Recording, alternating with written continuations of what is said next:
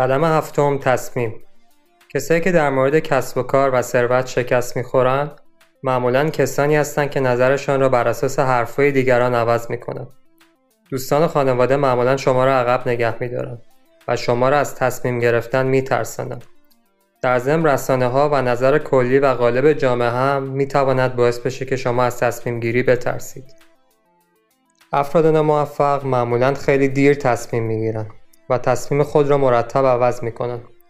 توجه کنید در مسیری که برای رسیدن به هدف دارید طی می کنید خیلی مسائل و ایده ها هست که حواس شما را می‌تونه از هدف اصلیتون پرت کنه. راز مهمی که نویسنده در مورد ثروتمندان کشف کرده بود این بود که میلیونرها معمولا سریع تصمیم می‌گیرن و خیلی به ندرت تصمیم های خودشون رو عوض می‌کنن و یا با سرعت کمی تصمیم خود را اصلاح و یا عوض می‌کنن. قدم هشتم پافشاری همه افراد ثروتمند و موفق در مورد رسیدن به اهداف خود پافشاری و یا بهتره بگم سماجت می‌کنن. در مورد این زمینه افراد دور شما می‌تونن نقش مثبت یا مخرب داشته باشند. به خاطر همینه که در قدم ششم توضیح دادیم که افراد مناسب را کنار خودتون داشته باشید. بهترین مثال برای این مورد قطعا ادیسون بود که صدها بار آزمایش خود را تکرار کرد ولی از هدف خودش دست نکشید. بدون مداومت و پافشاری و سماجت قطعا از همان اول بازنده خواهید بود. ولی اگر اراده بالایی دارید و در رسیدن به هدف خود پافشاری می کنید مطمئن باشید که جزو برندگان هستید. قدم نهم قدرت همکاران هماهنگی شما با افراد مناسب اطراف خود برای رسیدن به اهدافتون می‌تونه نکته مهمی در رسیدن به ثروت و یا موفقیت باشه. دانش خود را با دیگران به اشتراک بگذارید و از دانش دیگران استفاده کنید تا سریعتر به هدف مشخص خود برسید. هر کس بتواند با اشخاصی که از شعور مقبول برخوردار باشند همکاری کند با آنها هماهنگ باشد و از توان آنها بهره بجوید به سود خود کار کرده است این تعاون و همکاری مبنای تقریبا همه موفقیت بزرگ بوده است وقتی با دیگران که صلاحیت بالایی دارد همکاری می کنید یک به اضافه یک مساوی سه هست چون به عقیده ناپلون هیل هر دو مغزی که در کنار هم قرار می گیرند مغز سومی با نیروی نامری و ناملموس ایجاد می کند که می تواند با مغز سومی در ارتباط باشد. درک شما از این حقیقت بزرگ می تواند موقعیت مالی شما را مشخص سازد. به نظر من این هم یکی دیگه از رازهای مهم موفقیت در این کتاب است که باید بهش توجه کنید.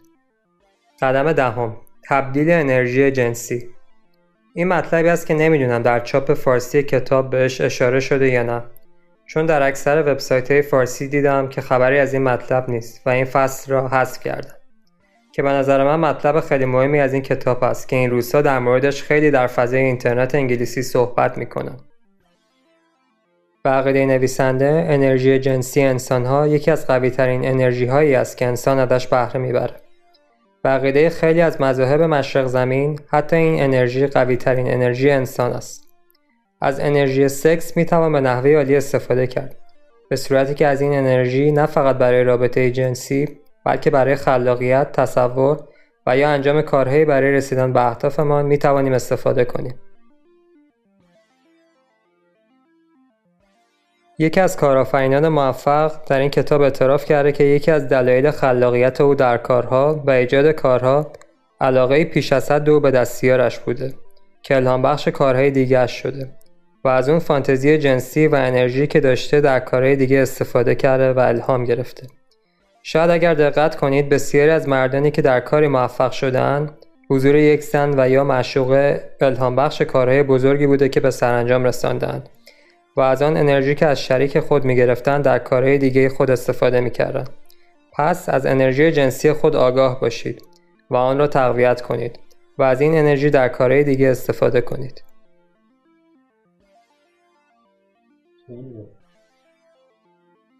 قدم یازدهم. شناخت ذهن نیمه هوشیار.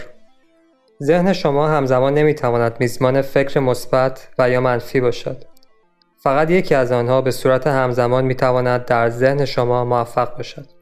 این وظیفه شماست که بدانید شما مسئول کاشت فکر مثبت در ذهن خود هستید و باید این انرژی مثبت را در ذهن خود نگه دارید. وقتی ذهن شما انباشته از افکار و انرژی مثبت باشه افکار منفی توان نفوذ در ذهن شما را ندارند و ذهن ناخودآگاه شما به شرایط جدید عادت کرده و کمک بزرگی برای رسیدن شما به اهدافتان خواهد بود.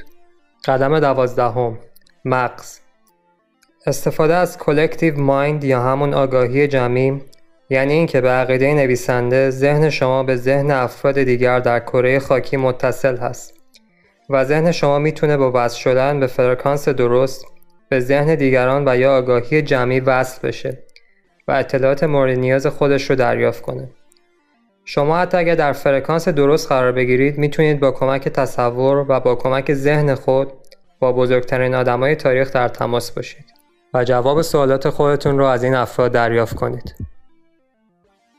قدم سیزدهم حس ششم استفاده از حس ششم که استفاده از بخش خلاق مغز شماست. شاید بشه اینو به الهام هایی که شما در طول روز دریافت می‌کنید و حتی نمی‌دونید این افکار از کجا به ذهن شما آمدن ربط داد. توسط حس ششم شما می‌تونید به دانش بیانتهایی که در جهان وجود داره دسترسی داشته باشید. ایدایی که در سراسر جهان پراکنده هستند. هرچه خلاقتر باشید بیشتر از حس ششم خود می‌تونید استفاده کنید. جواب هر سوالی که بخواهید را با اتصال به این دانش بیانتها می‌تونید داشته باشید. به این پروسه زمان دهید تا بیشتر آن را درک کنید.